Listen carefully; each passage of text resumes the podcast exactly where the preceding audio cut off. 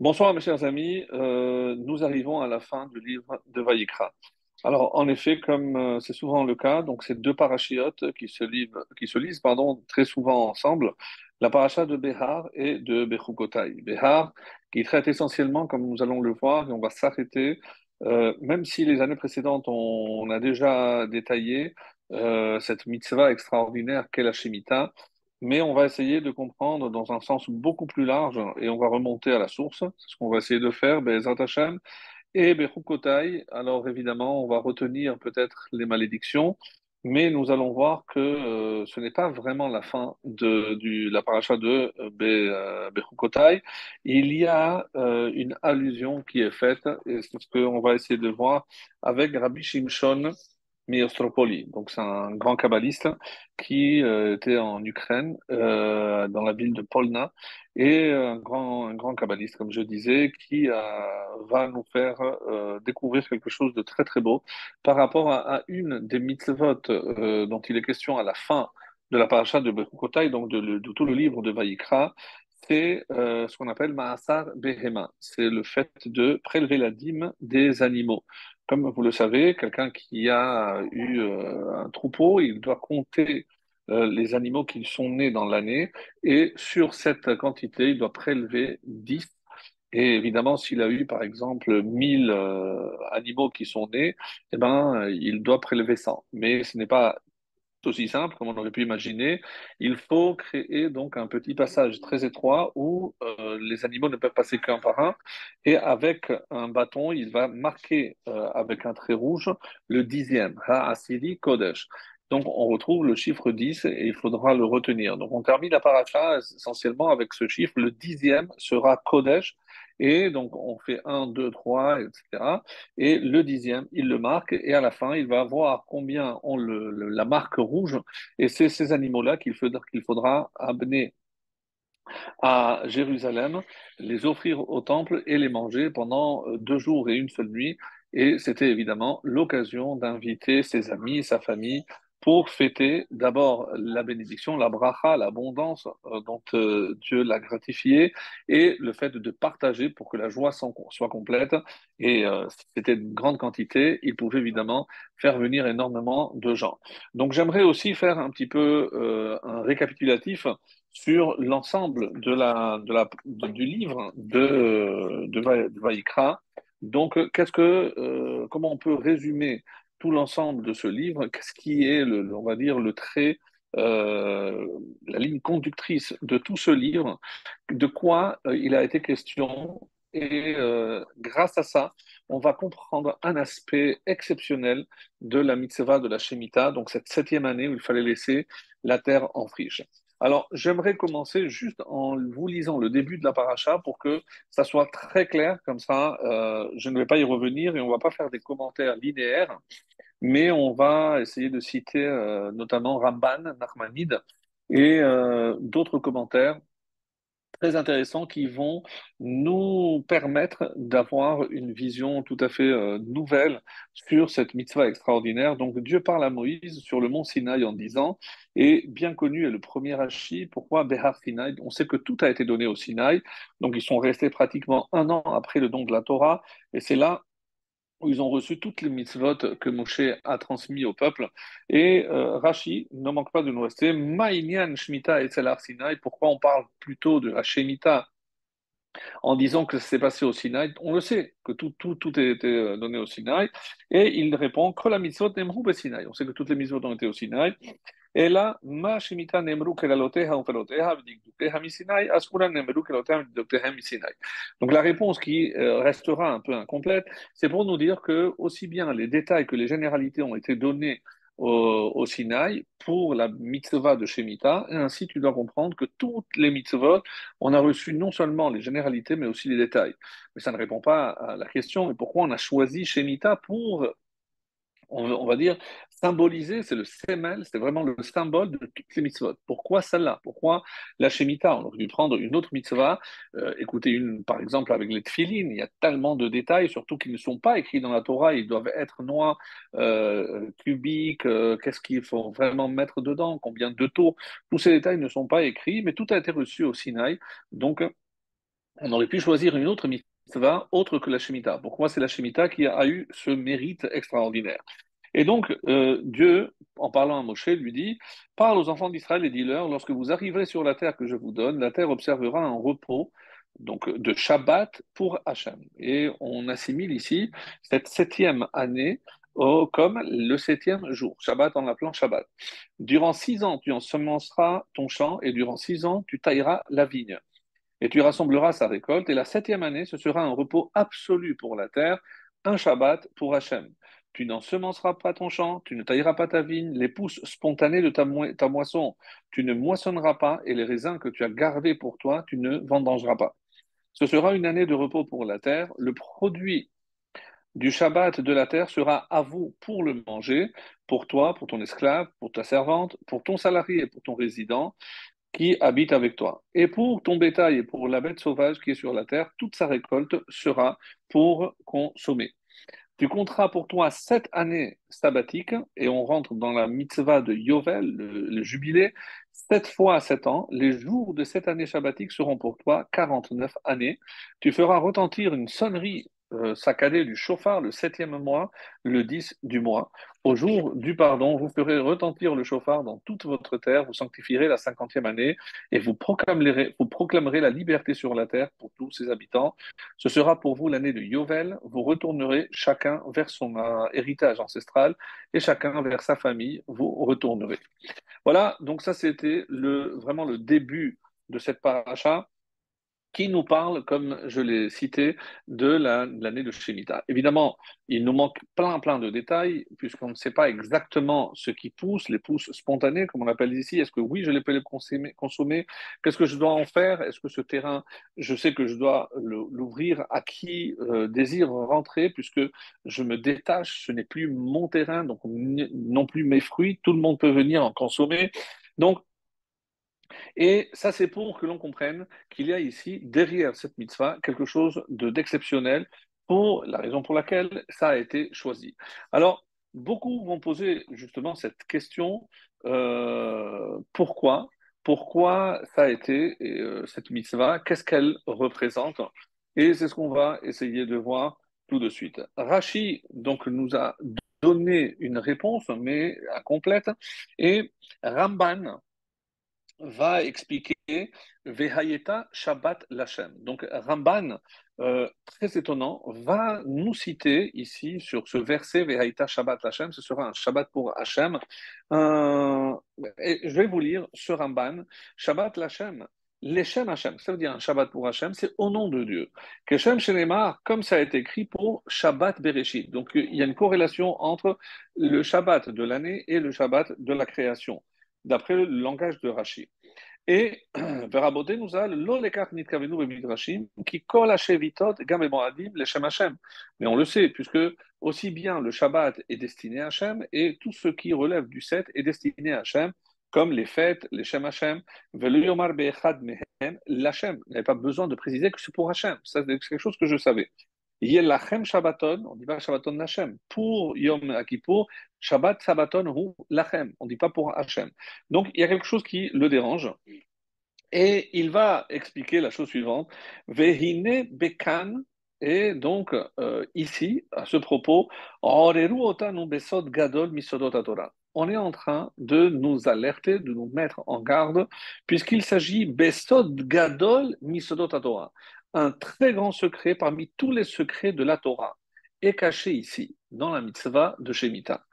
Kevar Ramazlo Rabbi Abraham et Rabbi Abraham, donc n'est autre que Ibn Ezra, a déjà fait une allusion lorsque il a écrit Veta Shabbat Lachem. Pourquoi on dit Shabbat Lachem Keyom HaShabbat pour que je comprenne que c'est comme le Shabbat. Et alors, Vesod Yeme Olam Ramuz Bemakomazé.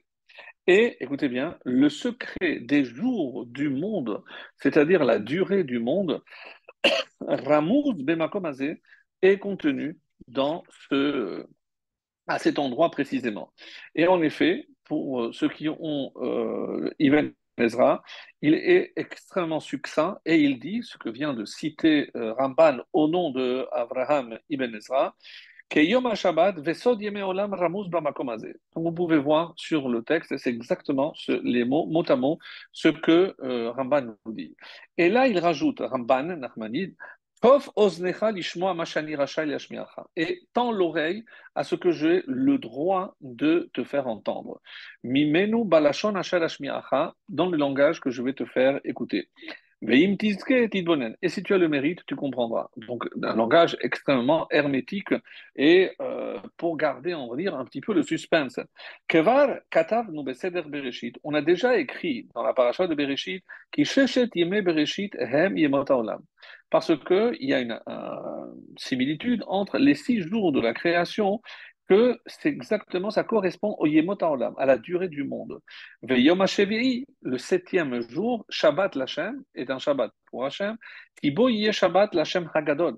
Parce que si je fais le parallèle, c'est ce septième millénaire qui sera entièrement Hachem, comme c'est marqué, Bashevi'i Hayu Omrim, et euh, le septième jour, on disait Mizmorshir le Yom HaShabbat, le Atid Lavo Shekulo Shabbat ou Menucha le Olamim, et ce sera ce jour où tout euh, le temps sera euh, un temps de repos, les Olamim, pour l'éternité. Alors, vraiment, ici, euh, on ne comprend pas très bien ce qu'il veut dire, à part qu'il rajoute qu'il y a un parallèle, donc une allusion entre chaque jour et la, création du monde et les, les années, ce seront une allusion à ce que Briat Kol Olam, ce, qui sera, créé pour la suite de euh, notre existence. Alors, un, langage extrêmement hermétique, et ça fait allusion, euh, c'est comme ça que nous disent nos commentaires, que euh, on peut trouver dans Sanhedrin, la page Sadik Zayin 97, où il est dit que ce monde va durer 6000 ans. Dans d'autres, dans d'autres euh, euh aussi, on parle souvent de ce parallèle. On sait que ce monde tel qu'on le connaît va durer 6000 ans, donc 2000 ans de Torah, 2000 ans de Torah et 2000 ans de temps messianique. Yémé, on appelle aussi le Tikkun.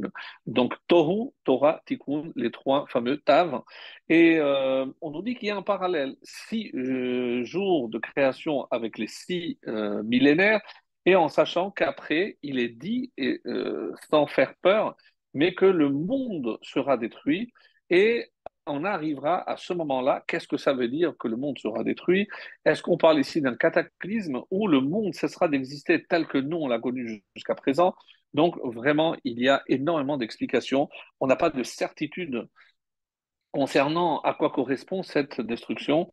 Mais une chose est certaine, c'est que le septième millénaire sera quelque chose de tout à fait nouveau et ce qui correspondra donc au septième jour de la création, comme nous l'avons dit. Et dans ce parallèle, on dit que on regarde ce qui a été créé le premier jour et on fait le parallèle avec le premier millénaire. Par exemple, on sait que le premier jour, donc tout est à partir de Toru, et que qu'est-ce qui a été créé le premier jour? La lumière. La lumière, donc qu'est-ce qui a apporté la lumière dans le monde pendant ce millénaire? Eh Si je compte le premier millénaire, donc c'est évidemment toutes les générations de Adam et jusqu'à avant Noah. Le deuxième jour, c'est la séparation des eaux d'en haut, des eaux d'en bas, une allusion aussi le Midrash à euh, ce que nous ferons en distinguant Noah et ses enfants avec le reste de la génération, les eaux d'en haut, les eaux d'en bas. C'est évidemment une allusion aussi au déluge qui a eu lieu pendant le deuxième millénaire, jusqu'à l'arrivée de Abraham. Troisième jour de la création, c'est la terre qui a été créée et pour qui Dieu a créé la terre Pour l'homme. Qu'est-ce qui s'est passé ce troisième millénaire?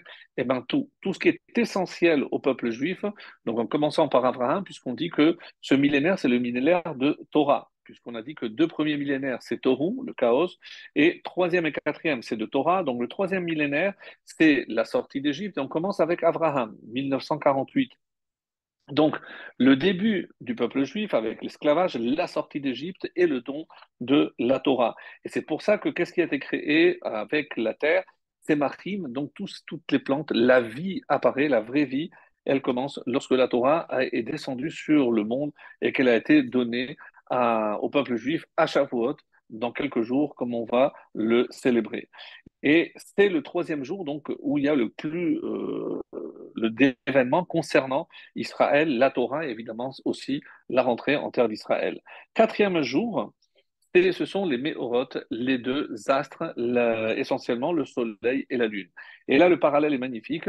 À quoi correspond chacun de ces astres? Donc, le plus gros, le soleil, c'est le premier temple, parce que la magnificence du premier temple n'a jamais été égalée par le deuxième.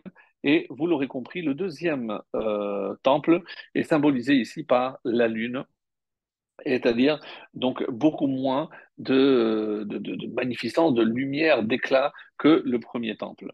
Cinquième jour, donc qu'est-ce qui a été créé? Les dagim et les orphotes, les oiseaux et les, euh, et les volatiles et les poissons, pardon. Et à quoi ça correspond? C'est l'apparition de des nations qui vont marquer le monde. Donc ça, c'est le cinquième millénaire, mais c'est aussi comme on le sait, au niveau des oiseaux, c'est les rapaces, et comment ça se passe au niveau des poissons, c'est les plus grands qui mangent les plus petits. Donc c'est ce cinquième jour qui correspond au cinquième millénaire, là où il y a eu le, commencent les guerres, euh, les, les, fameuses guerres entre les hommes. Donc commence justement ce cinquième millénaire. Et sixième millénaire, celui dans lequel on se trouve, euh, à à peine 200 ans de la fin de ce millénaire, et euh, qui a été créé? Les béhémotes, hein, les, euh, les animaux domestiques, et Adam, et enfin l'homme, l'apparition de l'homme. À quoi cela correspond?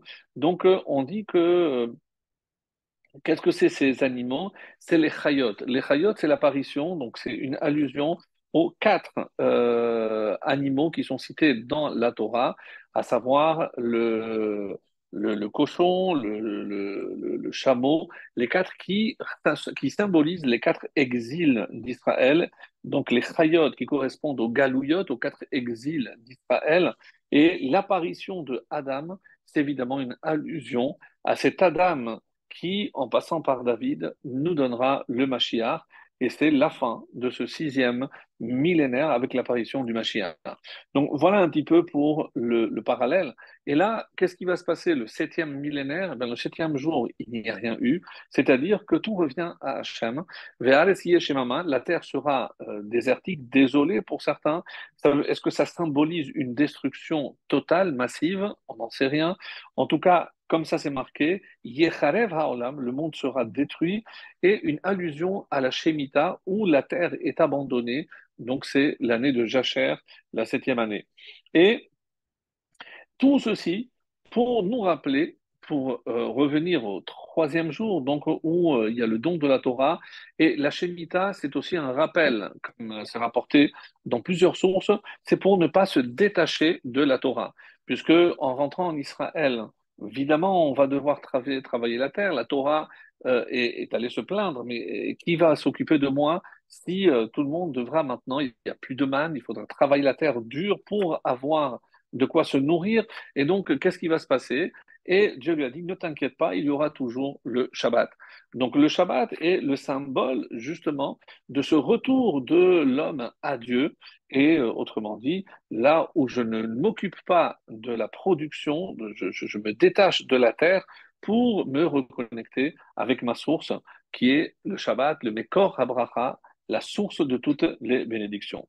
Et tellement il est dit que euh, nos maîtres ont un enseignement vraiment formidable en nous disant Kolakoferba, celui qui nie, qui refuse la mitzvah de la Shemitah, enomode bema bereshit, c'est comme s'il ne reconnaissait pas la, création du monde par Hachem, donc il nie que c'est Hachem qui a créé le monde, vers Olam et aussi il nie qu'il y a un Olam Haba.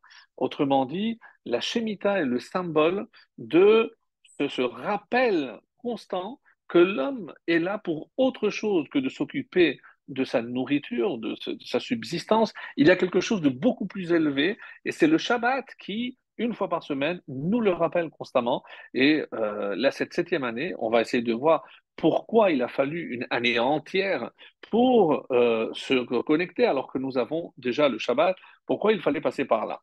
Donc, Je laisse maintenant toutes les réponses qu'on pourra apporter à, cette question-là et euh, je voudrais euh, avant tout faire un parallèle donc par rapport à euh, ce qui est dit donc pour voir un peu la construction de, du livre de Vaïkra que nous allons terminer. Et on peut conclure comme ça que tout le livre, Elokenu. C'est une volonté de nous rattacher toujours à Hachem. Tout le livre de Vaïkra, c'est, on va le voir et on va essayer de s'attarder, tourne autour du chiffre 7 et 8. En effet, donc, du début jusqu'à la fin, on va revoir, et je vais faire une petite liste non exhaustive de tout ce que l'on va voir dans cette paracha et d'une manière générale dans tout le livre de Vaïkra, qui nous dit que c'est Nimsaot Kol HaParashiot, tout ce qui est compté dans la Torah se trouve dans la paracha, dans le livre de Vaïkra.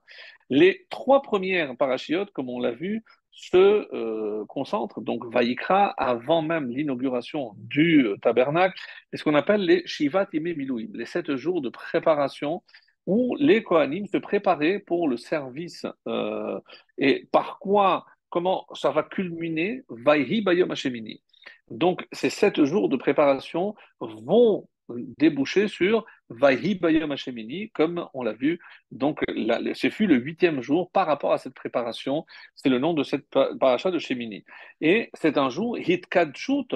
Et donc, c'est un jour où tout va être sanctifié, aussi bien tous les ustensiles que les Kohanim, pour le service dans le temple. Moshe Mazhir et Aharon, et Moshe met en garde Aharon et tous ses descendants qu'il faut être prêt, il ne faut pas minimiser cette préparation des sept jours, puisque ces sept jours doivent être complets. Et sept jours de préparation pourront encore une fois déboucher sur ce huitième jour qui est le jour de l'inauguration, et on sait que c'était le premier Nissan. Alors, au Petar Ohel Moed et Valaila, et à la porte de la tente d'assignation, vous, vous allez vous installer jour et nuit, Shivat Yamin, sept jours. Moshe parle à Aaron, son frère, et ses enfants. Et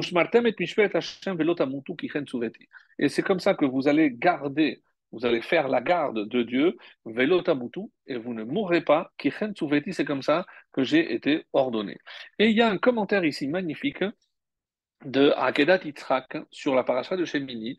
Akedat Yitzhak, un ouvrage qui a été écrit par Rabbi Yitzhak Arama. Alors, qu'est-ce qu'il nous dit succinctement?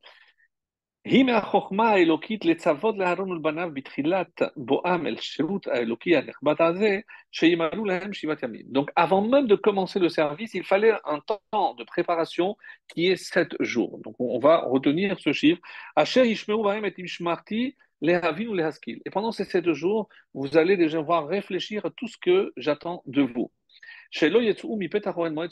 Et donc, il devait, comme le verset nous l'a indiqué, il devait se tenir vraiment à l'entrée sans quitter cet endroit-là. Mashmash akavana sham chez Bevet Hashem ou Donc il fallait pas abandonner cet espace de sainteté. Et ceci pour les inciter à réfléchir à Maase Bereshit, à la création du monde. Pas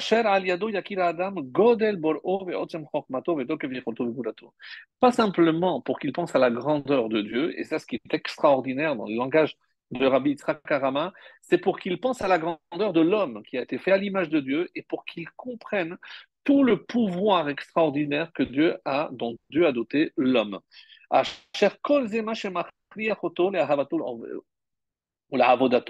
Et c'est ça qui nous permet de nous attacher à Hachem et de l'aimer par rapport à ce qu'il a fait de nous, donc des êtres semblables à, à lui. Donc je saute un passage. Et maintenant, c'est quoi ce temps dont on a parlé ici, sept jours? Donc c'est un temps indispensable. Sans ces sept jours de préparation, je ne peux pas atteindre le huitième. Et faites attention à tout ce qui va être compté au nombre de sept dans notre paracha et d'une manière générale dans le livre entier de Vayikra, et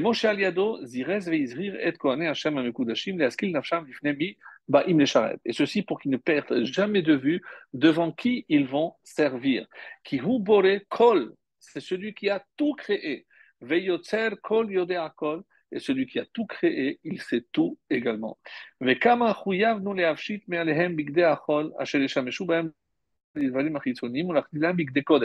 c'est pour ça que lorsque on rentre dans l'enceinte pour servir Dieu, il faut se défaire de nos vêtements de chol, c'est-à-dire des vêtements profanes littéralement, pour avoir des habits propres et et purs. Il y a une question euh, qui est posée par le rabbi de Louavitch. Nous savons que dans les Mishnayot, il y a ce qu'on appelle les six euh, ordres. Donc, euh, Zeman, Zeraï, Moed. Donc, ce qui était assez étonnant, c'est que dans le Seder Kodashim, qui parle de tout ce qui est Kedusha, tout ce qui est la sainteté, donc tous les korbanot, etc., il y a un chapitre qui s'appelle Choulin. Et Choulin veut dire profane.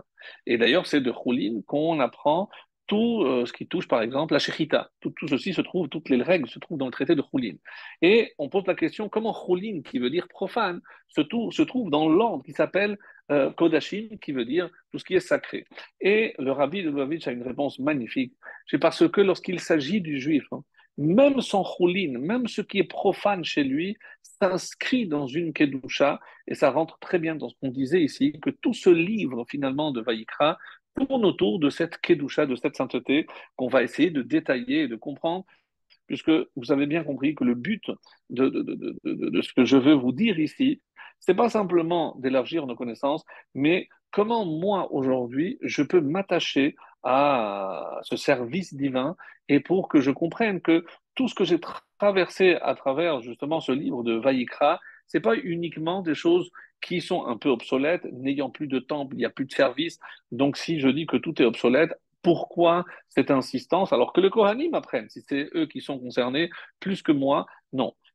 Parce que servir Dieu dans le temple, certes, mais donc chacun est un temple, comme on l'a déjà vu, et chacun a cette possibilité de servir Dieu. Alors, et, euh, pour terminer, donc, justement, jusqu'à la fin, pour voir le, reste des, des parachiotes, qui, par quoi Alors, par quoi on commence après? On parlera de euh, Tum Atayoledet, donc l'impureté de la femme qui accouche. Et combien ça dure? Sept jours. Qu'est-ce qui se passe le huitième? La Brit Mila. Donc toujours sept qui est suivi de huit. Après, on va passer à tout ce qui parle des taches sur la peau, toutes ces affections cutanées. Au Bochanim, Kol Nega, et là on va analyser chacun appeler chaque, euh, chaque affection et euh, combien de temps il fallait enfermer celui qui était euh, frappé de ce, de, ce, mal, Shiva Yamin. Il fallait l'enfermer sept jours. Et il était déconnecté. Donc, déconnecté ici, c'est Mechousa Chaim. C'est comme si il était déconnecté de la vie, puisque c'est ça le sens euh, évidemment ultime et premier, le plus profond de ce que c'est la Tum'a, c'est fermeture. Donc, il manque la vie. Et c'est pour ça, comment je ramène à la vie? Eh bien, justement, à travers le Shabbat, comme on a dit, c'est la reconnexion avec la sainteté. Pour pouvoir être connecté. Et après, après seulement, ces sept jours, il pourra venir le huitième et offrir. Après, donc, on va voir concernant la suite, euh, le Kohen Gadol, Layom. Shelo, donc le Kohen Gadol, et donc c'est dans la paracha de la semaine dernière, on a parlé donc dans Emor. Après, on va continuer la suite du livre jusqu'à la fin, à savoir pourquoi viendra la klala, la malédiction qui est rapportée à la fin ici, dans la paracha de Bechukotai, al shelo shamru et nekudat donc, quand est-ce que la malédiction vient? C'est lorsque j'ai négligé, lorsque je ne me suis pas occupé du 7. Et le cours, la suite, euh, je vais essayer d'expliquer qu'est-ce que ça veut dire s'attacher au 7. Donc, ça, c'est un petit peu le but de ce cours. Et, et 7, évidemment, puisqu'on retombe donc septième année, on parle encore de la Shemitah. Al Sheva Kaful Sheva, ou alors 7 x 7, donc on, trouve le Yovel, le jubilé. Ba'im lo alenu Sheva Kaful Sheva, et combien de malédictions il y aura dans Bechukotai 7 fois 7, c'est-à-dire 49 malédictions. Et avant de poursuivre et de revenir au chiffre 7, hein, j'aimerais euh, juste pour parler de, mais je vais le faire, je vais passer très vite, hein, puisqu'on a traité déjà euh, ce, thème des malédictions dans les années précédentes. Donc ici, simplement un tanhuma, un midrash magnifique. Hein, lorsque Moshe vient nous bénir, il nous bénit avec très peu de versets, comme on va le voir. Pour les brachot, il y a 11 versets. Mais lorsque Moshe vient nous maudire, il y a combien? 29 psukim, 29 versets. Donc c'est très étonnant. Mishemabit Bahen, celui qui, continue le Midrash ici, Tanchuma, celui qui veut vraiment faire attention, et il va trouver que les brachot, yeterot à la kelalot, mais il y a, même s'il y a moins de psukim, mais il y a plus de brachot que de klalot. Eh c'est possible. En, si peu de psukim, pourquoi? Et regardez ce midrash magnifique. Hein. Les brachot commencent par le début de la paracha im bechukotai. Quelle lettre? Le aleph. Et à la fin des brachot, comment se termine? Va olech etrem comme miut et j'irai avec vous pour l'éternité comme miut et ça se termine par tav. Quelles sont les lettres qui caractérisent les bénédictions? On commence par le Aleph et on termine par le Tav. De la première lettre de l'alphabet jusqu'à la dernière. Donc pour les brachot, même si tout n'est pas écrit, mais je passe tout en revue du début jusqu'à la fin. Et par contre, les klalotes, par quelle lettre ça commence? Ve'im lotishmeu par le Vav. Et par quoi ça se termine? Beyad Moshe. Ça se termine par le He. Quelle est la distance entre la lettre Vav et la lettre He? Il n'y a pas, parce que c'est deux lettres qui se suivent, mais elles sont à l'envers. Donc les malédictions, c'est lorsque je les lis à l'envers. Et c'est ce que vient nous dire ici. Ve, imlot siyem ben, il n'y a, rien. Vient euh, euh, le, Midrash dans Vaikra Rabba, donc, et pour renforcer ce que, ce que rapporte le Midrash Tanchuma, vous avez remarqué que les malédictions commencent par Vav et se terminent par He. Donc, il y, a des lettres qui se suivent. Velod et la chaîne mais c'est dans le mauvais ordre. Donc, normalement, il y a He après Vav. Là, c'est Vav et He. Qu'est-ce que ça vient Amar Rav Avin, au nom de Rav Avin, cet enseignement. Im si vous méritez, refer lachem haklalot le brachot je peux tourner et ce sera des brachot pour les mettre en ordre. Et matai, tishmeru et torati, tishmeru, si vous écoutez mes commandements, si vous suivez et gardez, préservez la Torah, alors tout ce qui peut être perçu comme une malédiction, en tout cas dans ce texte très très dur, eh ben, se transformera en bénédiction. C'est évidemment ce qui est rapporté, par exemple, on a cité tout à l'heure le fameux test de Akedat Yitzhak, et il rajoute aussi Hasafek Asher Losaru Rishonim. Il met le doigt sur quelque chose d'extraordinaire, et c'est euh, une introduction pour le développement que je m'apprête à faire, c'est que tous les commentaires, les premiers maîtres, les Rishonim, les Acharonim, il, y a autour d'un thème donc où euh, vraiment on, ne parle pas beaucoup. L'amaloniskar Batora, pourquoi dans la Torah tout au long de la Torah, c'est le but spirituel. Hein. l'oniskar, on ne mentionne pas quel est le but ultime de. Alors, on nous parle ici de la récompense, mais c'est quoi? La pluie, le beau temps, les fruits, l'abondance. Mais, mais, mais on sait très bien qu'il y a une récompense dont on parle, c'est celle du monde futur. Pourquoi il n'y a aucune allusion au, monde futur parmi les récompenses pour celui qui observe et garde la Torah. Et là, le Hakedat Yitzhak répond ceux qui sont vraiment emprunts de Emouna et euh, qui croient dans les principes de la rétribution et de la sanction, pour ceux qui accomplissent la volonté ou ceux qui ne le font pas, Yashivu al qu'est-ce qu'ils vont dire en parlant de la Torah? Si c'est vrai que la meilleure récompense, la récompense essentielle pour la Torah, c'est le monde futur, Er Torah. Comment se fait-il que la Torah ne mentionne rien à ce sujet?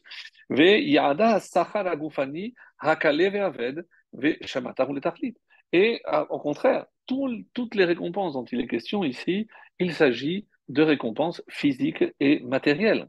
Donc, euh, la question est énorme de euh, Rabbi Yitzhak Araman dans le. Pourquoi il n'y a pas d'allusion au monde futur, à cette récompense qui nous attend? Et évidemment dont on est convaincu que c'est c'était le but. Je lirai juste un point euh, sur cette question qui, qui fait partie de, des lettres hein, que le Rabbi Lovitch a, a reçues et qui a été traduit de l'anglais. Et pour la question que m'avez posée, la vie après la mort. Donc, pour ce qui nous attend après. Vous avez raison que la Torah ne parle pratiquement pas de cela. Et c'est vrai, si on dit que la vraie récompense est dans le monde futur, eh ben, pourquoi on n'en parle pas?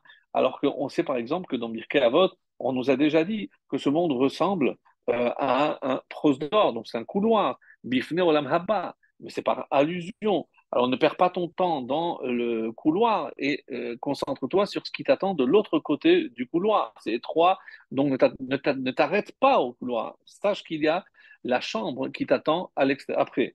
Alors le rabbi euh, dit c'est vrai qu'on n'en parle pas beaucoup, et mais à Sibab Shuta, il donne une raison très simple. Pourquoi? Chez Hayahdout, parce que le judaïsme parce que tout ce qui intéresse la Torah, c'est ce que tu fais dans ce monde. C'est la récompense qui attend dans le monde futur. De toutes les façons, tu ne comprendras pas ce qui se passe, la, la notion même de Olam Haba, tu ne la comprends pas. Alors que toute la Torah s'efforce de justement de te dire quel est ton rôle ici-bas, dans ce monde. Donc, on ne parle pas du monde futur comme ça.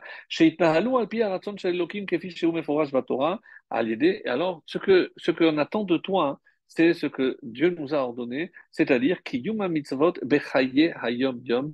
C'est au quotidien que tu accomplisses la volonté divine. Ça, c'est le but. Et ne t'occupe pas de ce qui se passera dans le monde à venir. Donc, euh, et c'est dans ce sens un petit peu euh, qu'il va expliquer aussi cette fameuse Mishneh Avot, mais on va à présent maintenant s'attaquer à l'essentiel. Et euh, après avoir introduit le thème, on va s'y attarder. Donc, on a parlé beaucoup du chiffre 7 hein, que l'on retrouve, donc, comme je vous l'ai lu tout à l'heure. Et donc, pour essayer de comprendre qu'est-ce qu'est le but de ce, de ce chiffre? Alors, le Gaon de Vilna et le, le Gras, le Gaon de Vilna ainsi que Rabbi Tzadok Milouvlin nous énoncent un principe majeur et il faut vraiment comprendre ce que ce principe veut dire. Et je vais vous le lire en hébreu et vous le traduire bien sûr. Kol davar shemofia la rishona batora. Tout ce qui apparaît pour la première fois dans la Torah, shoresh l'école Torah. C'est la racine de tout ce qui se trouve dans la Torah. Alors, qu'est-ce que ça veut dire, par exemple? Et il cite un, enseignement dans le traité de Baba Kama, Nunhe 55. Et qu'est-il dit là-bas? Celui qui rêve de la lettre tête, euh, il voit la lettre tête, qu'il s'attend à quelque chose de bon. Et pourquoi? L'Agmara nous dit parce que la première fois que la lettre tête apparaît, c'est Vayav Elohim Kitov. Et donc, la lettre tête est assimilée à Tov.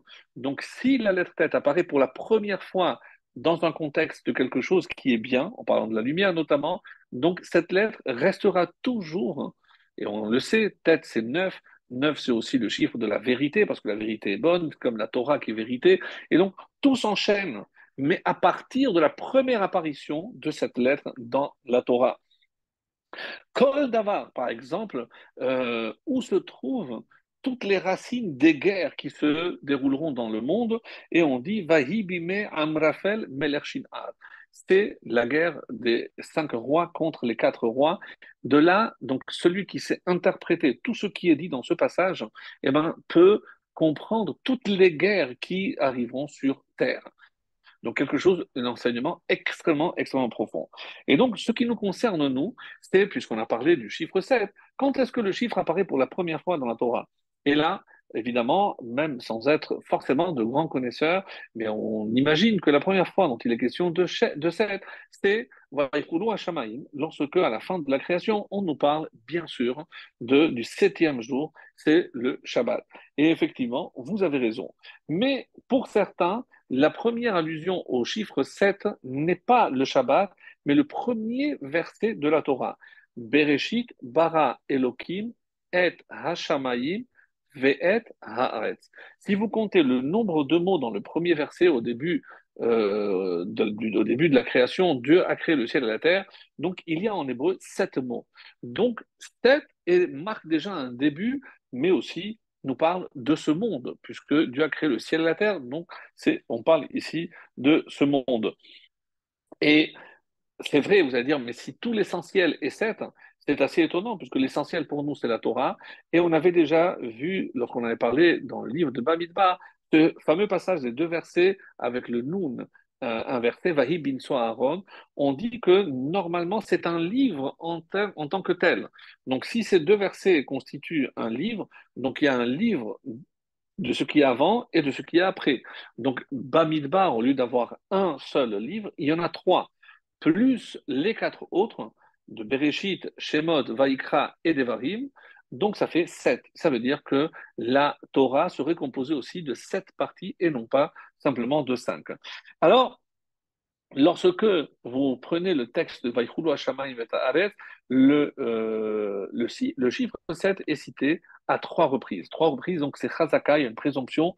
Alors, ceci dit, on va voir aussi que dans la paracha de Behar, et euh, ceci pour euh, ceux qui veulent après, ils pourront, ils pourront le, vérifier par eux-mêmes. Euh, lorsque on parle du chiffre 7, donc on va voir qu'il y a sept fois le mot Shabbat et sept fois le mot 7. Donc très intéressant parce que toute cette paracha qui est une projection de Bereshit où on a vu pour la première fois le chiffre 7, et, il faut suivre pour, euh, je vais essayer d'aller lentement, parce que je veux, je veux pas que vous perdiez le fil, parce que c'est très, très, très beau et très intéressant.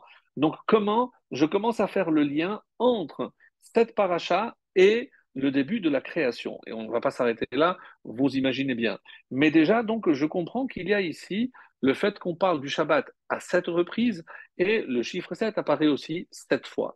Donc, vraiment, le chiffre 7, c'est pas parce que c'est juste la septième année, mais il y a ici comme un remèze, et rappelez-vous ce que nous avait dit Ramban en citant Rabbi Ben Ezra, c'est que tous les secrets du monde et de la durée du monde se trouvent ici, lorsqu'on parle de Shabbat Lachem.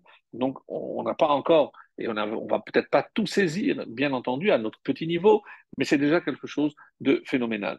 Alors, donc, pour revenir à ce, chiffre 7, hein, Abrabanel va dresser une liste non exhaustive de toutes les apparitions du 7 dans la Torah et dans la Torah en général. Alors, je vais le faire très rapidement parce que, et c'est pas exhaustif comme je l'ai dit, donc il y a le Shabbat, septième jour, septième année chez Mita, donc 7 fois 7, donc le, le Yovel qui arrive après, 47 fois 7 euh, années, euh, les 7 semaines que je compte pour le Homer, les 7 jours que l'on fait pour Khatan et Kala, donc les 7 euh, jours de, de, de, de, pour fester, pardon, pour festoyer, donc les Sheva Brachot, donc les 7 jours où je fais les Sheva Brachot.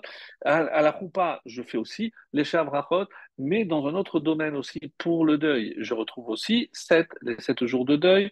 Il y a sept cieux, il y a également sept mauvais penchants chez l'homme, il y a sept noms aux mauvais penchants, il y a sept noms au Gehinam, le Gemarot, bon, je ne donne pas de détails, il y a aussi Madurot Gehinam, il y a comme sept foyers de feu dans le Gehinam, il y a dans les téphilines, je mets aussi, j'attache sept fois.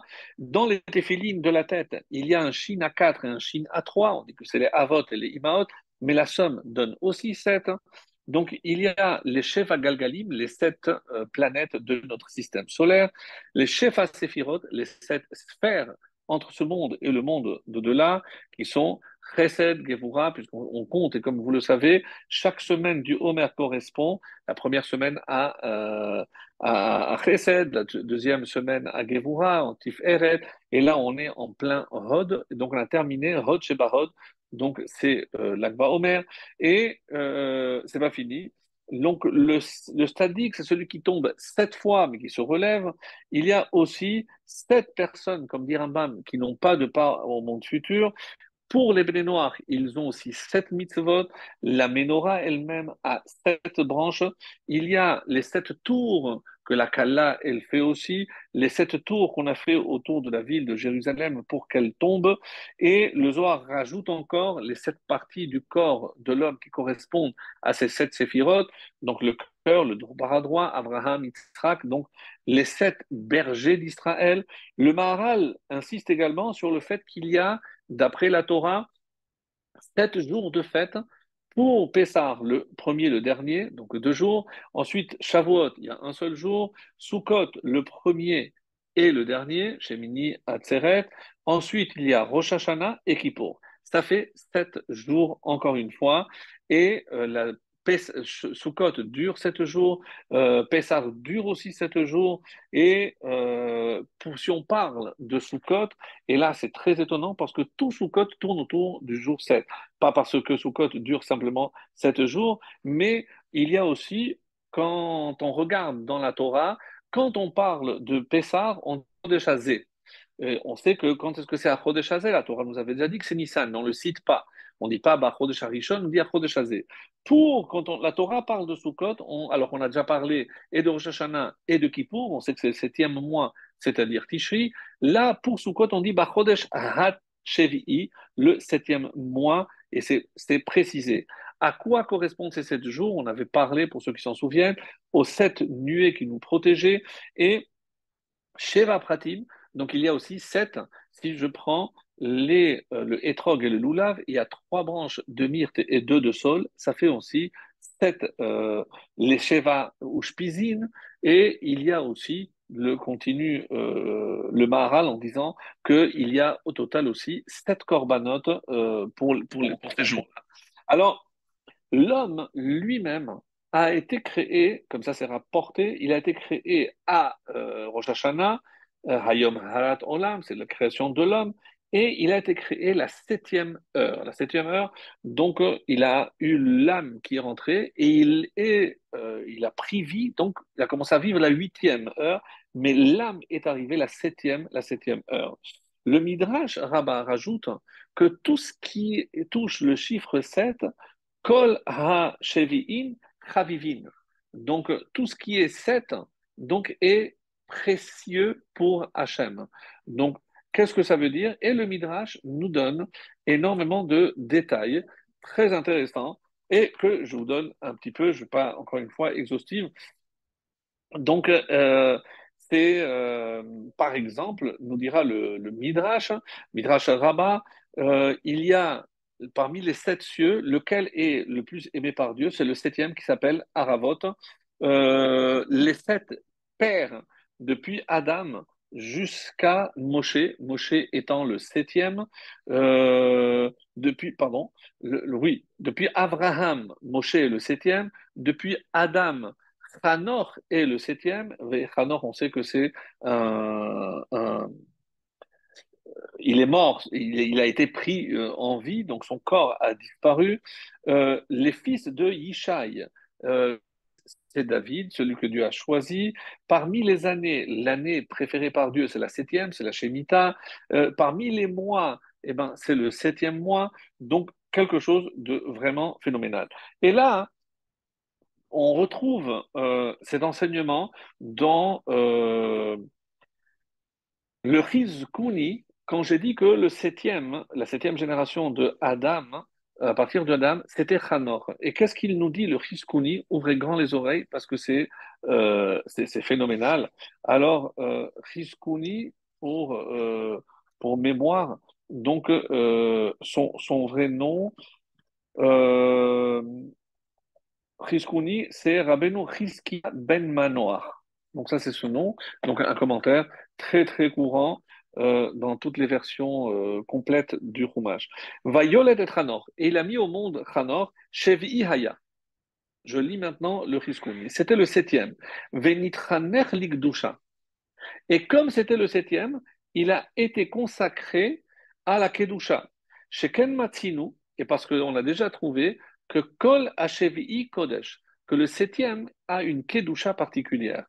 Comme c'est marqué dans l'Ivra Yamim, David, David était le septième enfant, Davarze Hevio C'est pour ça qu'il est devenu le, kadosh qu'on connaît. Vechen Matin ou Mishiva parmi les sept cieux Aravot, c'est le texte du Midrash, Misheva Aratzot, parmi les sept terres, hein, il y a sept terres, Eretz Israël, la terre d'Israël est la septième, Misheva Midbarot, de tous les déserts, le désert du Sinaï a été choisi pour donner la Torah. Mishiva Yamim, de, des sept mers, c'est Yam Kineret qui a été choisi, la septième. Mishiva Olamot, de, des sept mondes, c'était le monde. Shevi'i, Shekulo Shabbat, qui est entièrement Shabbat. Mishiva Nerot, des sept bougies, c'est Nerama Aravi, la, la septième, l'extrémité. Mishiva Yamim, des sept jours, c'est Yom HaShevi'i. Betishri, et également pour les mois, le septième mois qui est Tishri, et pour la Shemitah, donc la septième année, et la septième de la septième, donc 49e, le Yovel. Donc tout ce qu'on a vu ici résumé par un Chiskouni merveilleux, où il est question de Kedusha, comme on avait vu dans notre introduction, qu'il y a une notion du 7 avec la sanctification. Pirke de Rabbi Eliezer, donc de, qui se base, donc euh, c'est la, la, source de, de, Chiskouni, il dit, mais euh, les sept terres, c'est Israël, je veux bien, les sept montagnes ou déserts, c'est Sinaï, comment je peux expliquer? Non, ce n'est pas qu'il y a que cette montagne ou cette terre, mais c'est les sept terres qu'ont traversé le peuple juif, les enfants d'Israël, depuis la sortie d'Égypte. Et par exemple, il donne la liste, quelles sont les terres qu'ils ont traversées avant d'arriver en terre d'Israël C'est la terre de Édom, Ammon, Moab, Midian, Sichon et Og. Et la septième, c'était Eretz c'est la terre d'Israël, c'est celle qui est préférée par Dieu les sept mers, c'est pareil. On dit toutes les mers qui ont été créées et euh, est la préférée de, Dieu puisque euh, c'est celle qui a été choisie. Alors, Moshe, alors regardez maintenant, je vais lire le premier verset de la paracha de Béar et vous allez voir quelque chose d'extraordinaire. Vaidaber Hashem El Moshe. Moshe, on a dit que c'était le septième. Behar Sinai, sur le mont Sinai, comme je viens de vous le dire, c'est le septième mont, la septième montagne qui est Kodesh. Daber el Bene Israël, Ve'amartalem kitavo el haaretz, quand ils viendront la terre. La terre, c'est la septième, celle qui est mise. Asher ani noten lachem, ve'shaveta haaretz Shabbat, Shabbat, donc c'est le septième jour, euh, l'Hachem, Sheshanim tizra sadecha, ve'shen pizmor karmecha, ubashana hashevi'it, et la septième année, donc la Shemitah, Shabbat Shabbaton la Aret Shabbat Lachem. Donc, encore une fois, que tout au long de ce début de paracha, il est toujours question de ce qui touche au sept. La terre, la montagne, l'homme, Moshe, euh, incroyable. Donc, il y a ici quelque chose de phénoménal et évidemment que tout est voulu. Qu'est-ce que euh, ce début de paracha veut nous faire comprendre, comme disait euh, tout à l'heure Amban en citant Ibn Ezra, il y a ici Sod Ha'olam, il y a quelque chose de, secret, quelque chose qui euh, attend d'être révélé et comme je vous ai lu le, le fils Kouni. Alors, par rapport donc à un autre Ibn Ezra, qui nous dit au chapitre 26, le, verset 18, alors que je n'ai pas chapitre 26, c'est la paracha donc de Bechukotai, le verset 18. Voilà. Donc, euh, et, qu'est-ce qui a marqué? Et ici, si vous n'écoutez pas et vous continuez à euh, désobéir, ben, sachez que Dieu continuera à vous, punir, Sheva al sept fois sur ces, fautes-là. Et là, euh, Ibn Ezra, donc euh, le Ibn Ezra, qu'est-ce qu'il dit euh, Sheva, écoutez bien, parce que c'est un langage, Ba'avour, Heyoto Cheshbon Shalem. Comme c'est un compte Shalem complet, précis, Ne'emar Alashon Rabim, c'est pour ça que c'est marqué au pluriel. De quoi il parle? Une allusion encore à ce sept, le sept fois où le tzaddik tombe et il se redresse. Donc, mais on ne comprend pas très bien ce que Ibn Ezra veut nous dire ici. Et c'est un livre qui s'appelle Maté Moshe, hein, qui va reprendre ce Ibn Ezra et va essayer de comprendre qu'est-ce qu'il ce qu'il veut dire par là. Qu'est-ce que c'est un conte Et il va nous livrer un conte merveilleux. C'est connu, mais on ne sait pas forcément que c'est le sens caché de ce que nous dit ici Ibn Ezra. Donc, le Maté Moshe explique la Shemitah. Qu'est-ce que c'est la Shemitah? C'est permettre à même ceux qui malheureusement n'ont pas le temps, eh ben, de se consacrer aussi à l'étude de la Torah. C'est évidemment le but de tout ceci. Et euh, maintenant, il dit, qu'est-ce qui se passe? Quand Dieu a créé le monde Explique le Maté Moshe. Donc, il voulait initialement que tout s'arrête. Pas que l'homme ou le peuple juif, au départ c'est l'homme en général, mais il voulait aussi que la terre s'arrête, que rien ne pousse, que rien n'arrête, tout s'arrête. Évidemment, la terre, oh, donc la terre, elle continue à se comporter comme elle sait le faire, et donc elle, fait, elle continue à pousser. Donc combien de Shabbatot il y a par an? Comme les parachutes, 52. C'est-à-dire que pendant 52 Shabbatot, la Terre aurait dû s'arrêter, mais elle ne s'est pas arrêtée. Donc, si je fais le compte, combien de Shabbat il y a en 6 ans 6 fois 52, c'est le calcul que l'on fait, donc 312. Il y a en 6 ans 312 Shabbatot qui euh, n'ont pas été respectés. Alors nous savons que l'année, il y a l'année solaire et l'année lunaire. L'année solaire, c'est 365 jours et l'année lunaire, c'est 354 jours. C'est le temps que met la Lune a tourné autour de la planète Terre. C'est 354 jours, c'est la durée de ce qu'on appelle, nous, un mois, et multiplié par 12. C'est ce qui donne 354. Alors, quand je prends maintenant 6 fois en 6 ans, il y a 52 Shabbats. Mais il y a la septième année aussi, où il y a aussi 52 Shabbatot. Si je fais la somme, 312 plus 52, je retombe sur 364 et donc, c'est le nombre d'une année. Et c'est pour ça que tous les sept ans, il y a une année. Qu'est-ce qu'elle permet de faire cette année? De récupérer tous les Shabbatot pendant ces six ans que la terre aurait dû s'arrêter, mais qui, elle, ne s'arrête pas. Ça, c'est l'explication de Maté Moshe. Vient Rabbi Yonatan Epeshut, donc un, un, sage beaucoup plus récent, dans son ouvrage qui s'appelle Tif Eret Yonatan, Yonatan parce que c'est son prénom, et il dit non, moi, je ne fais pas comme le compte de Matémouche. Moi, j'ai autre chose à vous proposer. Sur 312, on est tous d'accord. Il y a 6 fois 52, c'est 312. Mais quand est-ce que la Terre aurait dû aussi s'arrêter? C'est pendant les Moadim, les fêtes. Et qu'est-ce que j'ai dit tout à l'heure? Combien de fêtes il y a par an? Il y a 7 jours. Donc, 7 jours par an, s'il y a 6 ans, 6 fois 7, 42. Maintenant, si je fais 312 plus 42, ça donne exactement 354. C'est une année lunaire. Donc ça, c'est pour le compte de, euh, de, Rabbi Jonathan et Péchout, quelque chose vraiment, comment c'est exactement, c'est précis. Et c'est ça ce qu'il veut dire ici, Ben Ezra, c'est un compte rond. Qu'est-ce que c'est la, la, la Shemitah? Pour que tu saches que tout est calculé et que si, justement, il y a tant d'une année, voilà les raisons pour lesquelles, comme les deux explications, soit je retombe sur l'année solaire, soit sur l'année lunaire, selon cette euh, explication-là. Et là, comme j'ai dit, et c'est euh, Tifer et Jonathan, Jonathan Upechus continue et va beaucoup, beaucoup plus loin. Et là, c'est vraiment, accrochez-vous parce que c'est, euh, je pense que c'est formidable. Il nous dit, regardez d'où vient, quelle est la source de la Shemitah Pourquoi la terre devrait cesser, devrait cesser de produire? Alors, n'oublions pas que si l'homme doit travailler la terre, c'est suite à, la malédiction. C'est parce que l'homme a fauté que la terre maintenant ne donne pas si l'homme ne travaille pas. Ça, c'est aidant. Ensuite, Caïn, lorsqu'il a tué son frère, on dit que Caïn, il travaillait la terre. Donc maintenant, Comment il va faire le tikkun Et euh, on, explique quelle, était l'origine de cette faute. C'était simplement la jalousie. L'offrande de son frère avait accepté, pas la sienne. Donc il y a ici une notion de jalousie. Alors, La jalousie, pourquoi? Parce que tu penses que la terre t'appartient.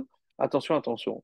On va remettre les pendules à l'heure et te rappeler surtout que ne crois pas que la terre t'appartient, elle ne t'appartient pas. La Shemitah vient rappeler à l'homme hein, que la terre ne lui appartient pas. Ça, c'est, on le connaissait, mais c'est par rapport à ce qui a été dit comme sanction à, à Caïn suite à la faute, la malédiction qu'il a reçue, Narvanad, maintenant tu vas errer, tu vas être un nomade sur la terre, ne t'attache pas parce que c'est à cause de ça que tu as euh, fait preuve de jalousie, tu as tué ton frère, maintenant tu vas être nomade, la terre ne t'appartient pas, tu vas bouger.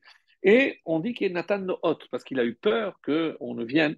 On dit qu'il lui a donné une lettre.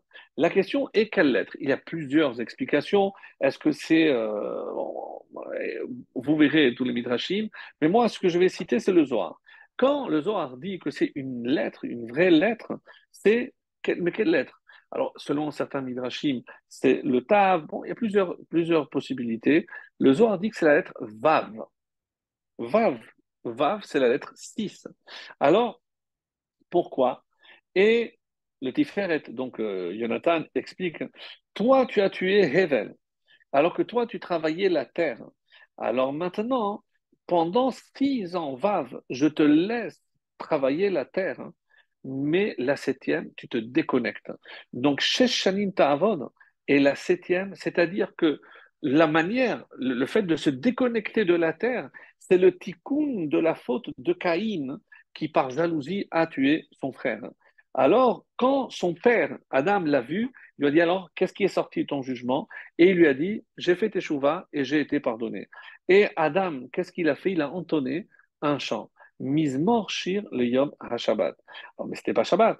Pourquoi Mizmor Shir le Yom HaShabbat Alors, on nous explique que puisque c'est par la jalousie que Caïn a tué Hevel, et donc maintenant, pourquoi le Shabbat? Parce que de la même façon que le Shabbat, tu n'as pas à toucher la terre, tu ne travailles pas. Maintenant, toute une année, tu ne vas pas travailler. Et c'est pour ça qu'on parle, et on retrouve ici Shabbat Lachem. Comme le Shabbat c'est pour Hachem, il y a aussi le Shabbat de la terre. Il y a le Shabbat du temps et le Shabbat de la terre. Donc la terre revient à Dieu. Toi, tu te déconnectes. C'est parce que c'est cet attachement euh, en excès, excessif de la terre qui t'a fait, qui t'a fait fauter. Et donc, il n'y a pas de kina. Qu'est-ce qui se passe la septième année? Mon champ est ouvert. Tous ceux qui veulent peuvent venir rentrer et ils mangent. Il n'y a plus de jalousie puisque tout appartient à tous. Et c'est ça le vrai tikkun de la faute de Caïn à travers la Shemitah. Je trouvais que c'était une idée merveilleuse, donc de Rabbi Nathan Aipeshutza. Maintenant, on peut essayer de comprendre euh, autre chose, et le Tiferet Jonathan va encore plus loin pour expliquer un enseignement d'un sage. Alors, il a un nom bizarre, on ne le connaît pas trop, Yedidia Alexandroni.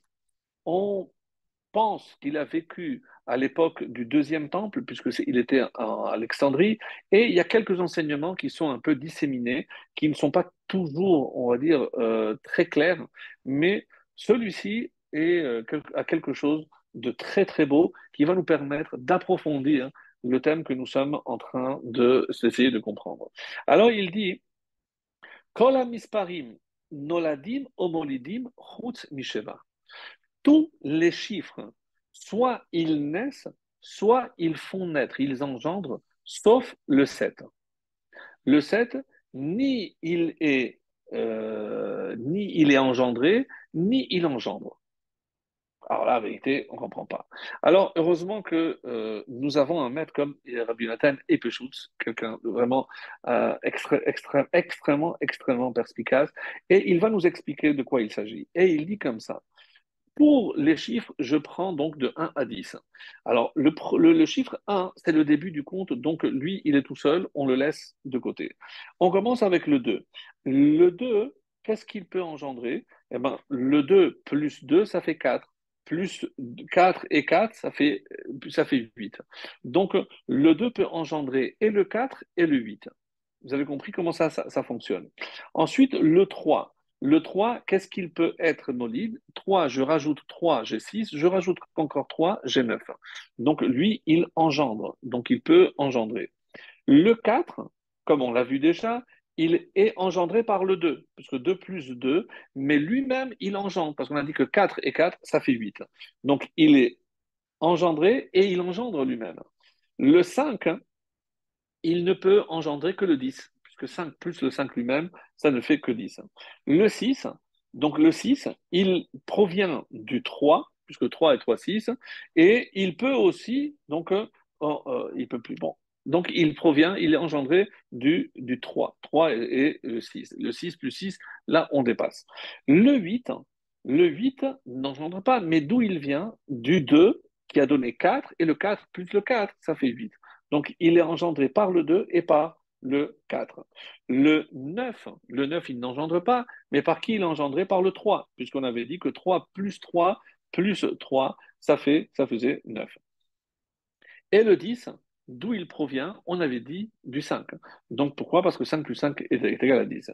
Et le 7, le 7, il ne vient de nulle part et il ne peut amener nulle part. Le 7 est unique. Alors bon, est-ce qu'on peut faire un parallèle avec les chiffres premiers? Évidemment non, puisque ce n'est pas de ça qu'il s'agit, mais il n'y a rien avant lui et il n'y a rien après lui. Sheva, donc c'est euh, une plénitude. D'ailleurs, le terme se dit aussi savea, c'est parfait, complet, comme on l'avait déjà expliqué dans d'autres occasions. Donc de là, qu'est-ce qu'on veut dire? D'après ce qu'il nous dit ici, le 7 a une particularité unique, c'est qu'il ne vient de nulle part et il ne donne rien. Donc ça, c'est ce que on, peut expliquer par rapport à ce chiffre 7. Le Maharal, magnifique, alors on est en avance, mais le cinquième chapitre de, de Pirkei Avot, euh, le cinquième chapitre de Pirkei Avot a une anomalie et il pose tout de suite la question euh, dès le début du cinquième chapitre que nous lirons euh, justement cette semaine. Et par quoi commence le cinquième chapitre? Ba'asara amarot nivra Donc le monde a été créé par le biais de dix paroles. Ensuite, sa première Mishnah. Deuxième Mishnah, Asara Dorot, dix générations. Ensuite, il continue et on dit euh, Asara les dix épreuves d'Abraham, et Asara Nissim, les dix, miracles. Après, on va, après cette série-là de dix, on va passer à quel chiffre? Donc, dix miracles ont, été réalisés. À quel chiffre on va passer? On va passer au chiffre, donc ça c'est toujours dix, la Mishnah 7, sept choses distinguent le sot et sept choses distinguent le sage. Donc le chiffre 7. Il y a plusieurs Mishnayot et ensuite il y a le chiffre 4. Il y a quatre traits de caractère chez l'homme. Donc, et il a fait le compte et il a posé la question. Alors, vous remarquerez, pour gagner du temps, qu'il y a huit Mishnayot sur le chiffre 10, deux Mishnayot sur le chiffre 7 et 7 Mishnayot sur le chiffre 4. Alors c'est curieux, donc on a trois chiffres, 10, 7 et 4. Et lui, il pose la question, pourquoi c'est comme ça? Qu'est-ce que ça veut dire? Et il essaye de donner une réponse, il faut évidemment voir dans les détails, mais comme on n'a pas le temps, simplement pour répondre à la question et euh, avoir une vue d'ensemble magnifique de ce que je voulais qu'on retienne de ce soir. Et il dit la chose suivante, il dira comme ça, c'est que on sait qu'il euh, va nous donner ce qu'on appelle vraiment euh, la, base d'un enseignement magnifique qu'on a déjà entendu, c'est-à-dire que ce monde a été créé avec la lettre He et la lettre Yud, qui beka Hashem sur olamim, avec Yud et Ke, Dieu a créé les mondes. Quel monde? Le monde d'ici, le monde lamazé et l'olam haba, le monde futur. Alors, à quoi correspond? On sait qu'il y a un verset dans le deuxième chapitre de Bereshit, Toledot Vares Behi Beraam. Behe Beraam. Dieu a créé le ciel et la terre dans ce monde par la lettre He. Et la lettre Yud, c'est Olam Haba. La lettre Yud symbolise la, le, monde à venir. Et pourquoi? Parce que si on parle de Shechina, on sait que la Shechina ne réside que s'il y a dix hommes, ce qu'on appelle, nous, le minyan. Et il s'arrête sur la lettre He. Pourquoi la lettre He symbolise ce monde? Et là, il nous révèle quelque chose vraiment, mes amis, à couper le souffle. Maintenant, si vous voyez la calligraphie, comment s'écrit la lettre He, donc si vous voyez en l'air, c'est donc deux barres comme ça et euh, une, autre lettre qui, qui rentre.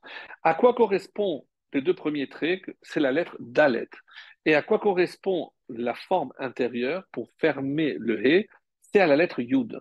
Donc, de quoi est composé le He, ce monde-ci, de Dalet et de Yud? Dalet, c'est 4 et Yud, c'est 10. Mais je ne comprends pas. Mais qu'est-ce que ça veut dire Ce monde, c'est He, c'est 4 et c'est 10. Je ne comprends pas ce que ça veut dire. Écoutez bien. Pourquoi ce monde est composé de 4 Parce qu'il y a les quatre éléments de la création. Donc on sait que la terre, l'eau, l'air et le feu, mais il y a aussi quatre niveaux de la création, donc le végétal, le, minéral, le végétal, l'animal et l'homme. Donc tout ce qui est représenté par ce monde, les quatre points cardinaux aussi, donc c'est euh, le Dalet, c'est les quatre points cardinaux. Donc tout est représenté. Alors c'est vrai que quand j'ai les quatre points cardinaux, donc je vais, ou je, peux dire aussi, je peux rajouter en haut et en bas, ça, ça donne combien? Ça donne 6 donc comme un D, et le point intérieur, donc l'essence qui est à l'intérieur, c'est le chiffre 7. Donc là, je retombe sur le chiffre 7. Donc, d'où apparaît le chiffre 7. Mais ce monde, généralement, est tout ce qui est matériel est symbolisé par le 4, puisque tout est, euh, tout est représenté par le 4. Alors, et qu'est-ce que c'est le petit Yud? C'est 10. Mais 10, on a dit, le Yud, c'est le monde à venir. Quel est le but de l'homme, mes chers amis, dans ce monde? C'est prendre le Dalet et l'amener au Yud. C'est prendre ce monde et l'élever jusqu'au monde à venir. Prendre la matière et l'élever au spirituel. Voilà ce que nous révèle la lettre et, et là, qu'est-ce que je retrouve? Je retrouve les chiffres, donc 4 qui symbolise ce monde, 10 le monde à venir. Et quel est le chiffre qui se trouve au milieu, mes chers amis? C'est 4 5, 6, 7, 8, 9, 10. Donc, à l'écart de 3, 4 plus 3, c'est 7. Et 7 plus 3, c'est 10. Entre le 4 et le 10, entre 4, ce monde, et 10, le monde à venir, se trouve 7. Qu'est-ce que c'est 7, mes chers amis? C'est la lettre qui connecte ce monde avec le monde à venir. Comme le Shabbat. Le Shabbat, je prends la nourriture et je l'élève. Le Shabbat, je prends des habits et je me sanctifie parce que c'est pour le Shabbat. Et comme dira Ben Ishraï, même ce que j'étudie, ça vaut mille fois ce que une minute d'étude, c'est mille fois plus que si j'étudiais en dehors la semaine, si c'est le Shabbat. Et c'est ce que maintenant explique le Maharal pour compléter cette image-là. C'est finalement, qu'est-ce que c'est le 7 Le Ribourg et la Kodesh. Rappelez-vous puisque maintenant je ferme la boucle, par quoi j'ai commencé par dire C'est que tout le livre de Vaïkra qui traite le, chiffre 7, Veit Kadishtem, parle de la sanctification. Mais à travers quoi? C'est à travers la matière. Et c'est ce qu'il dit. Maintenant, chaque fois qu'il y a une élévation, je vais trouver le chiffre 7. Ah, c'est jours de deuil, mais élévation? Oui, l'âme, l'âme s'est élevée. Donc, lorsqu'on va se marier, ben oui, puisqu'on va s'élever, nisouim, on s'élève. Donc, on s'élève forcément, on trouve sept, sept jours de fête. Chez la Brachot, tout, tourne autour de sept. Chaque fois qu'il y a une élévation, une connexion entre ce monde, et c'est comme ça que le Abravanel rajoute que euh, le, chiffre 7, hein, que quand Adam Arishon a vu, et je vais commencer à conclure, quand Adam Arishon ah, quand Adam Arishon a vu toutes les âmes, il a vu une âme particulière. On dit, euh, mais qui c'est celui qui va vivre que trois heures? On dit, c'est le roi David. Je dis, mais quoi? Il va vivre que trois heures? Oui. Parce que, c'est même si c'est difficile à comprendre, Meller, c'est les initiales de Migarme Letklum. De lui-même, il n'a rien. Même les années de vie, il ne pouvait pas les avoir lui-même. Alors, Adam lui a dit, je peux donner moi, euh, de mes années, je dis oui. Il savait qu'il allait vivre 1000 ans. Combien il lui a donné? 70. Bon, c'est une autre question. Pourquoi il n'a pas donné 120 ou plus? Alors pourquoi? Donc, le, temps de, que va durer notre existence ici-bas, c'est 70. Encore, c'est le chiffre 7. Donc, 70 ans, c'est le nombre d'années qu'il a donné au roi David. Et c'est ça, ce que ça vient nous rappeler, comme dit ici euh, Abravanel, qu'est-ce que c'est, euh, pourquoi Machnis Il va voir que chaque fois qu'Hachem il le peut, il va introduire le chiffre 7. Tout le livre de Vaïkra est entouré par le chiffre 7. Pourquoi? Pour que je ne perde pas de vue que je vais mourir. Oui. Comme ce sage, rappelez-vous cette histoire, c'est dans Berachot 31, on l'a invité à parler, et il a dit, oulala, là là, on va, malheur à nous qui allons mourir un jour de fête. Oui, parce que même si on savait qu'on n'allait pas mourir, peut-être qu'on ne n'arriverait pas. Maintenant qu'on sait qu'on va mourir, on veut laisser une trace, on veut construire quelque chose. Donc, c'est le fait de savoir que cette qui est la limite, parce qu'on sait qu'il y a une fin, eh ben, c'est pour ça qu'on va essayer de se donner du mal. Et le summum, le Shabbat bien sûr, mais c'est la Shemitah. La Shemitah, c'est pour nous rappeler que toi aussi, tu sais que tu as une fin. Donc, tu n'as pas eu le temps d'étudier la Torah, mais je vais te donner une année. Et cette année, tu vas pouvoir, comme explique euh, Abrabanel également, c'est que si je prends les années de vie d'un homme, qu'est-ce que je trouve? Que il ne peut être condamné à mort qu'à l'âge de 20 ans. Et si, jusqu'à jusqu'à 70, ça veut dire il a 50 ans. En 50 ans, combien de fois il y a la Shemitah? 7. 7 fois 7, la 50e année. Donc, encore une fois, pour que je comprenne qu'il y a une fin, je dois prendre conscience que dans ce monde, je suis éphémère. Et c'est ça euh, le message que l'on doit, rappeler, se, graver vraiment en nous, c'est que si je vais compris la profondeur de la mitzvah de la Shemitah, c'est que non pas seulement que tout appartient à Dieu, comme dit le Sforno et le, le, c'est que l'agriculteur, il dit, mais moi, j'ai pas le temps d'étudier, moi, je dois travailler. Oui, c'est rapporté qu'il y a deux mois où l'agriculteur, il dit, ne me, ne, me, parle pas. Le un, c'est la moisson, l'autre, c'est la vendange. C'est le mois de Nissan, le mois des Tishri. Alors, qu'est-ce que dit le, le Sforno? Très bien. Donc, deux mois par an, tu ne peux pas étudier. Mais alors, je vais te compenser. Et en un an, il y a 12 mois. Donc, 6 fois 2 pendant ces 6 années où tu n'as pas euh, étudié deux mois, je te donne maintenant une année pour rattraper. Et comme ça, tu pourras étudier toute cette année pour compenser les deux mois par an que tu n'as pas pu te consacrer à l'étude. L'homme n'est pas éternel. C'est ce qu'on doit se rappeler. L'homme a une fin. La Shemitah qui nous met face à cette réalité, c'est pour qu'on ne perde pas le temps et on comprenne quel est l'essentiel de notre monde. C'est pour nous connecter, pour nous sanctifier. C'est ce qui traverse. Celui qui n'a pas compris ce message, qu'est-ce qu'on a dit? Eh bien, arrive l'éclalote, 49, 7 x 7.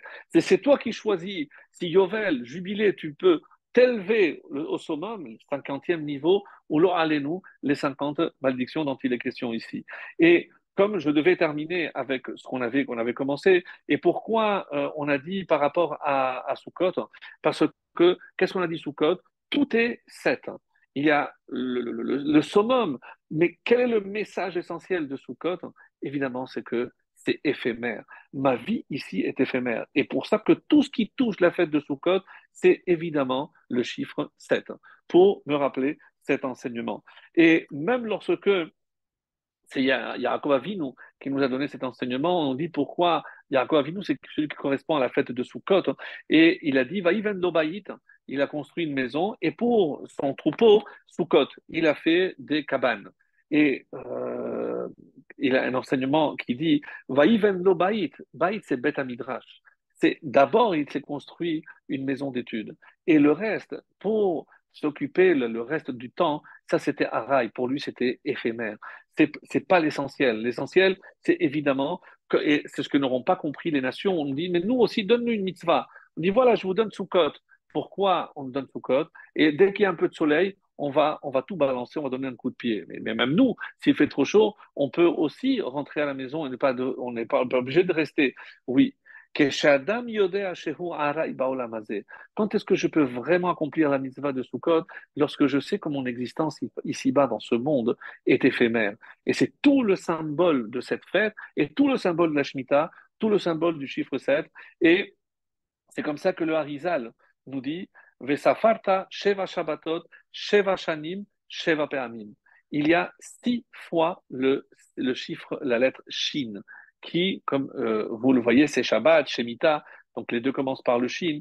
Et le Chida nous dit, c'est que euh, c'est quand tu fais les, les, fêtes, quand tu es vraiment euh, au chômage, quand tu n'as pas besoin de travailler, c'est là où on va voir à quoi vraiment, et c'est ce que on, dit pour terminer sur Shirachirim, Dodili va anilo haroe bashoshanim.